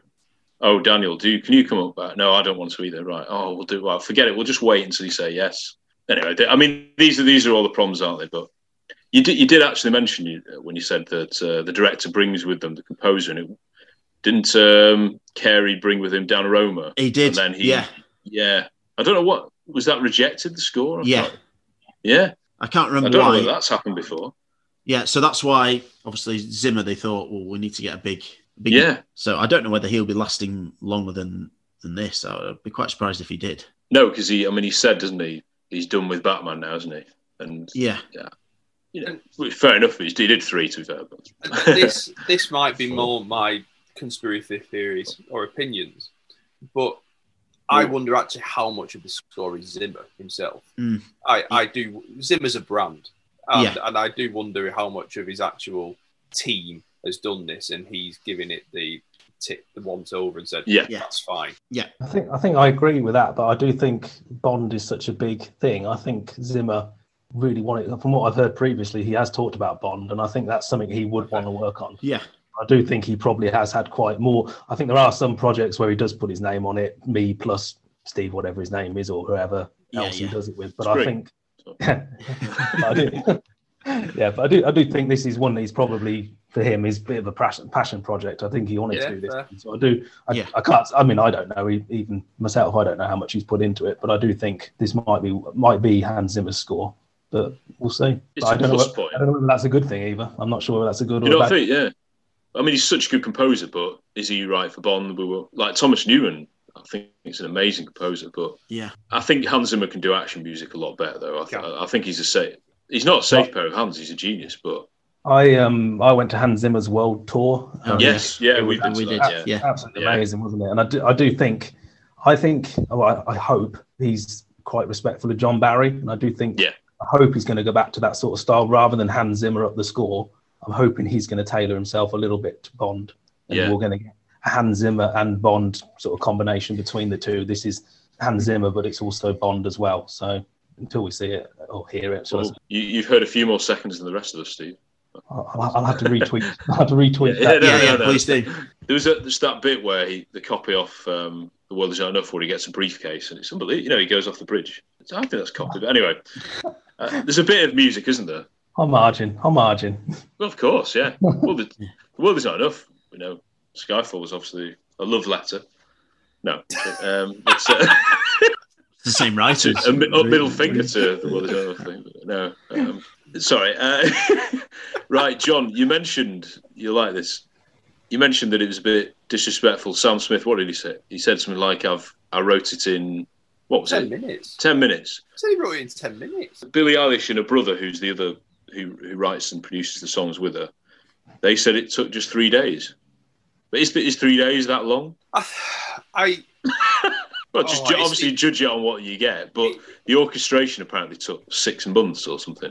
the thing with when you make a comment of how long it takes something, you've got to be very confident in what you're releasing.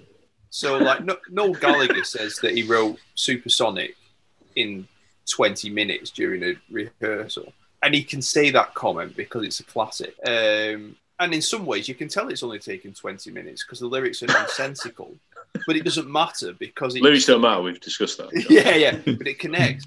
So when you're going to make a big comment like that, you have to make sure that you can back up what you're saying.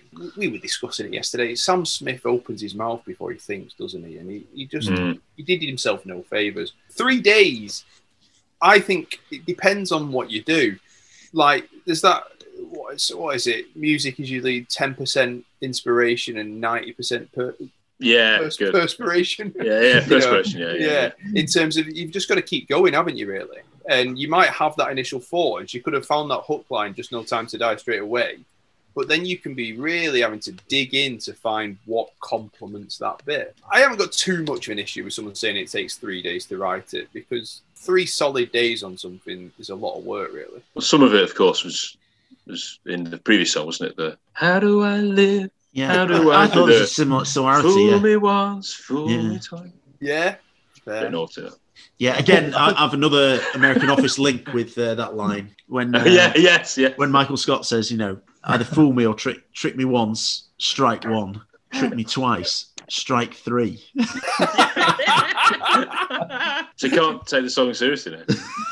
that line, no, I can't. No, no. I think I think what you said about the Sam Smith comment. I remember when he said it at the time, thinking he must have been so excited. He must have this really great idea. This must, you know, he's done it in ten minutes. He must. This must be brilliant. And then when you hear it, like you said, if you don't back that comment up with something decent, then it looks like a silly comment. And I'm like, th- eh, that actually got my expectations up when I first heard that because I thought he must be so into this straight away. He's literally done it in ten minutes. And I took it as kind of the other way. I took it as he's he's poured everything straight into it but it's not a great song. So maybe taken 20 minutes or at least three days. Maybe take some more time Next time. Yeah, Oh, you've got to dear. you've got to back it up if you're going to say something like that. We always end up talking about the writings on the wall. Writings on the wall, yeah? It's Yeah, not it's the not writings. there. on I know, it's It's so weird. So odd. Quote from the Bible as well. Uh, you won't even know that, will you? Of course. I mean, most people don't know that, but some. Oh. Anyway. Either the We Sam Bible Smith. or, or Pierce Brosnan in Goldeneye, one of the two. Yeah, right. Oh, yeah, of course. Yeah, yeah. yeah. Again, I'm sure Sam Smith is a massive Bond fan, and he's like, oh, I love that bit. Yeah. I'd ra- I think I'd rather Pierce Brosnan had sung that song, to be honest. oh, yeah. Have you heard Mamma Mia? Yeah, what, what's the song he does in Mamma Yes, I have. I have. That's the point. You used to be so good. This used to be so good. What a lad. What a lad. On the wall. Imagine that. The new Pierce Brosnan has has been chosen to sing. Even when he was Bond, you know. Even now he was chosen. Yeah, Write the theme tune, sing the theme tune. yeah, yeah. yeah. So, yeah. Dennis Wharton. Yeah.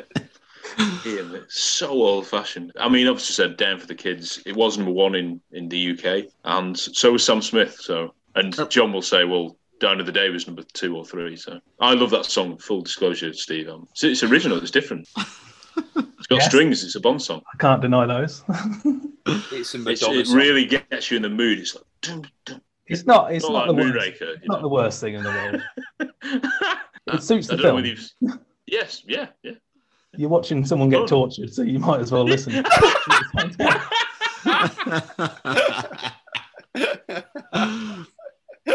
In fact, We're all in think pain. put- We're all in pain. Yeah, but I think you put on Twitter the other day, Steve. Where If you released your hair, you, you're looking quite Brosnan at the start of um, Die Another Day. True. So, True. Yeah. and not another homage you didn't know. I, I need, I need a Um, job and a haircut. Yeah, really did. it looks good. It looks good. You've got um, you've got the Pierce Brosnan vibe when he comes out of the water in uh, Goldeneye. You know, Oh, when uh, yeah. he comes out of that, and he's got the slit back thing. Yeah. You know, just Yeah. no more I'll that. foreplay. I'll Take Oh, take it. it. Mrs. Doubtfire. Oh, Mrs. Doubtfire, yeah. Got to watch out for drive-by fruiting. Yeah, yeah. yes. Oh no, I saw it. It was. I nearly, I nearly tweeted the other day that Mrs. Doubtfire is my favourite Pierce Brosnan film, but I couldn't do it. Oh. That- People well, will go mad if I did. lad. we'd gotten away with that. I've, I don't know whether to say that, but John, I'm not. I don't know whether Steve's the biggest Pierce Brosnan fan. If you like Mrs. Doubtfire, it's all right. Don't Oh. worry about it. I don't, I, people think I dislike Pierce Brosnan. I really don't. I was dislike- goading. I was goading. Just so much banter on Twitter about it. You've got to join Yeah, it. yeah. That's the thing. It's so weird because it does seem that on Twitter there's quite a lot of discussion and debate about Pierce Brosnan, whereas on this podcast we we always seem to forget to mention him.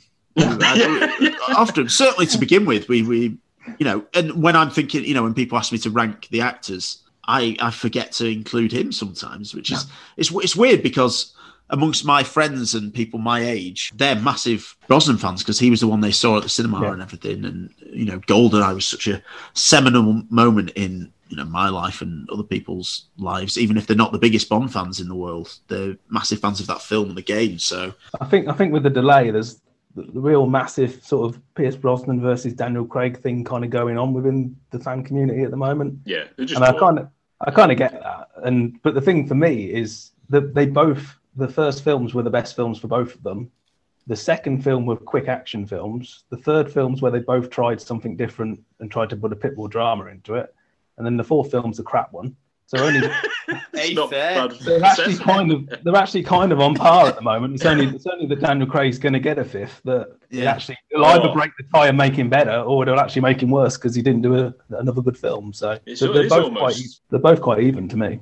Think it could make or break his legacy. I don't think it will because I think Casino Royale is so well loved, isn't it? I don't. Think. I think it will for me. Even though Really? Casino, even though Casino Royale is my favourite film, I still think if we don't get a decent fifth film, that's that's three bad films out of five. That's not good enough for me. Mm.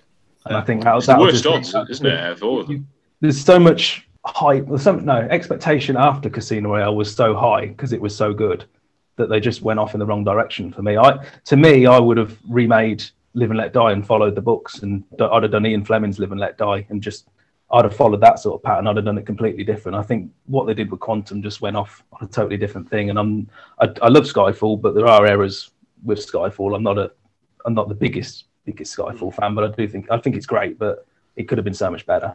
I just think that that if it's, if, if No Time to Die is not any good, it'll always be a missed opportunity for a great era of Bond. I think because I think you'll just have one good film. I think it's like we assume it'll be better than Spectre. We know it won't be as good as Casino Royale. It's in that middle ground, isn't it? I think. If it's as good as Skyfall, they'd probably take that, wouldn't you?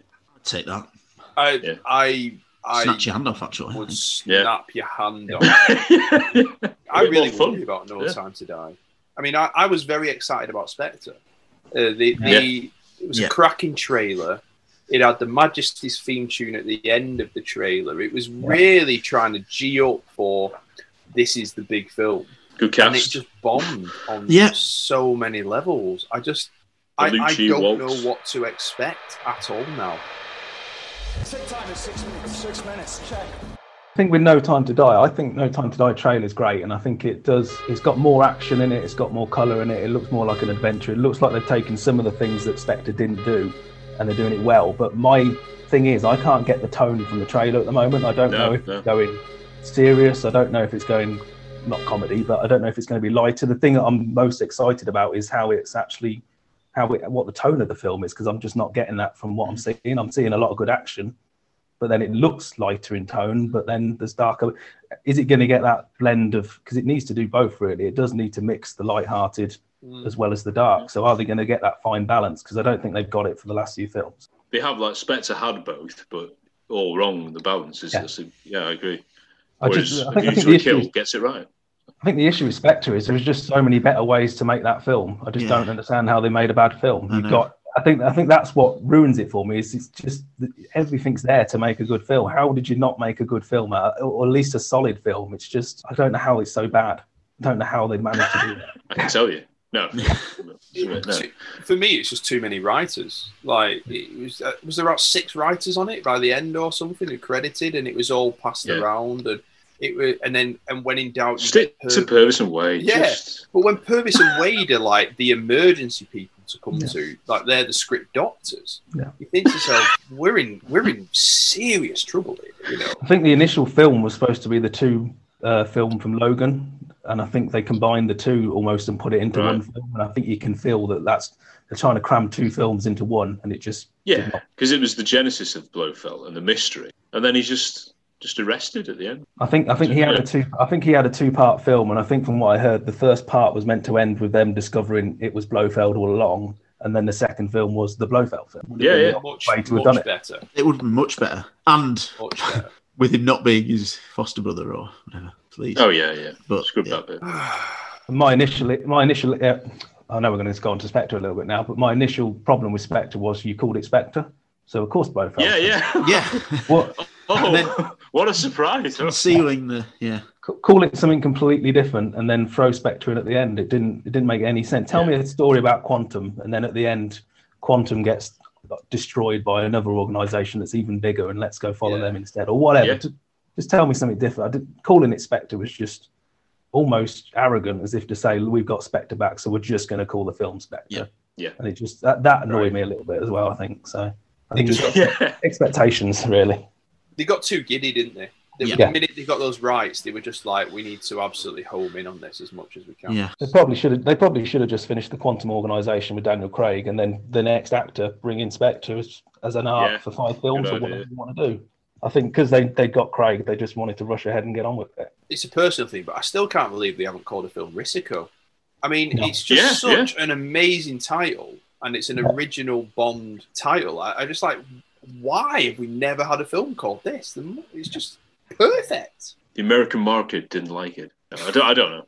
Like license revoked. Before we go, I can't leave you without a metal cover of No Time to Die, which you know you wanted a bit more, a bit more orchestration. You wanted a bit more percussion in it. This, this is um, our last night.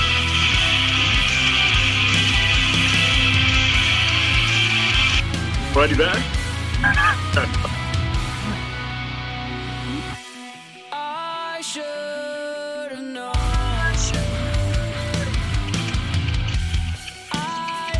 Post punk.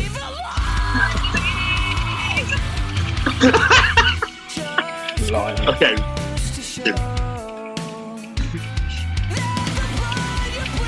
Do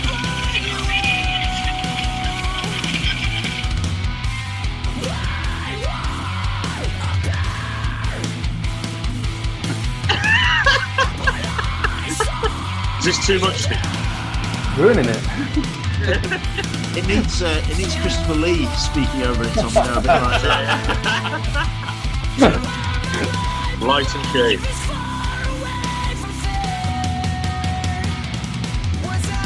Oh, we'll see what Rob.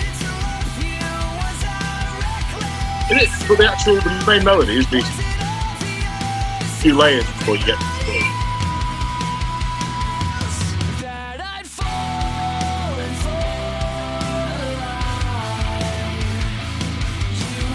Sounds pretty fun.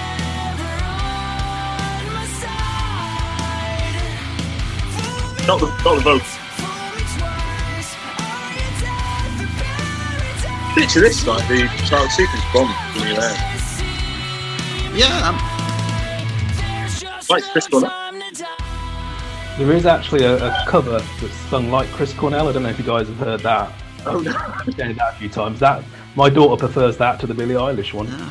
Nice. She always she always gets me to play that one, and it's actually re- I, I'll share it with you guys again. It's actually really good. Yeah, thank you, Steve, for joining us on this merry-go-round of uh, James Yeah. Bond, loosely around the odd songs, but Thank you. for having me. um, I know I rambled quite a lot. I'm not very good at sticking to topic. That's None of us are. brilliant. You fit right in. Yeah, thank you for joining us, uh, Matt and uh, John, as well. We will be discussing more Bond songs as we go along. Well, we've done License to Kill now. That's the only hmm. downside, isn't it? From I'm sure we'll do it. songs. Yeah, yeah. We'll find many more excuses to discuss those. That film. Really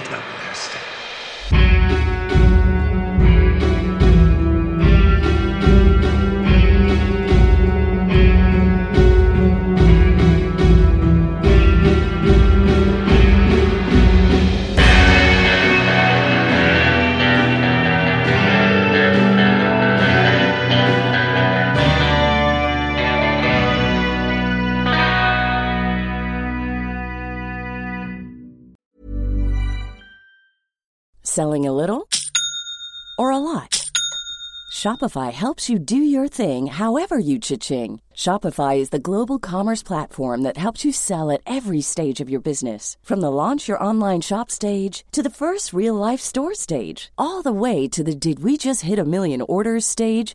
Shopify is there to help you grow. Shopify helps you turn browsers into buyers with the internet's best converting checkout. 36% better on average compared to other leading commerce platforms because businesses that grow grow with Shopify. Get a $1 per month trial period at shopify.com/work. shopify.com/work. If you're looking for plump lips that last, you need to know about Juvederm lip fillers. With Juvederm Volbella XC and Juvederm Ultra XC, your lip look, whether it's subtle or bold, can last up to one full year with optimal treatment and no additional maintenance. Find a licensed specialist and see if it's right for you at juvederm.com today. That's J U V E D E R M.com. Add fullness to lips in adults over 21 with Juvederm Volbella XC or Juvederm Ultra XC. Do not use if you have severe allergies or a history of severe allergic reactions, or if you're allergic to lidocaine or the proteins used in Juvederm. Tell your doctor if you have a history of scarring or taking medicines that decrease the body's immune response or that can prolong bleeding. Common side effects include injection site redness, swelling, pain, tenderness, firmness, lumps, bumps, bruising, discoloration, or itching. As with all fillers, there's a rare risk of unintentional injection into a blood vessel, which can cause vision abnormalities, blindness, stroke, temporary scabs, or scarring. For full important safety information, visit juvederm.com. Even when we're on a budget, we still deserve nice things. Quince is a place to scoop up stunning high-end goods for 50 to 80% less than similar brands.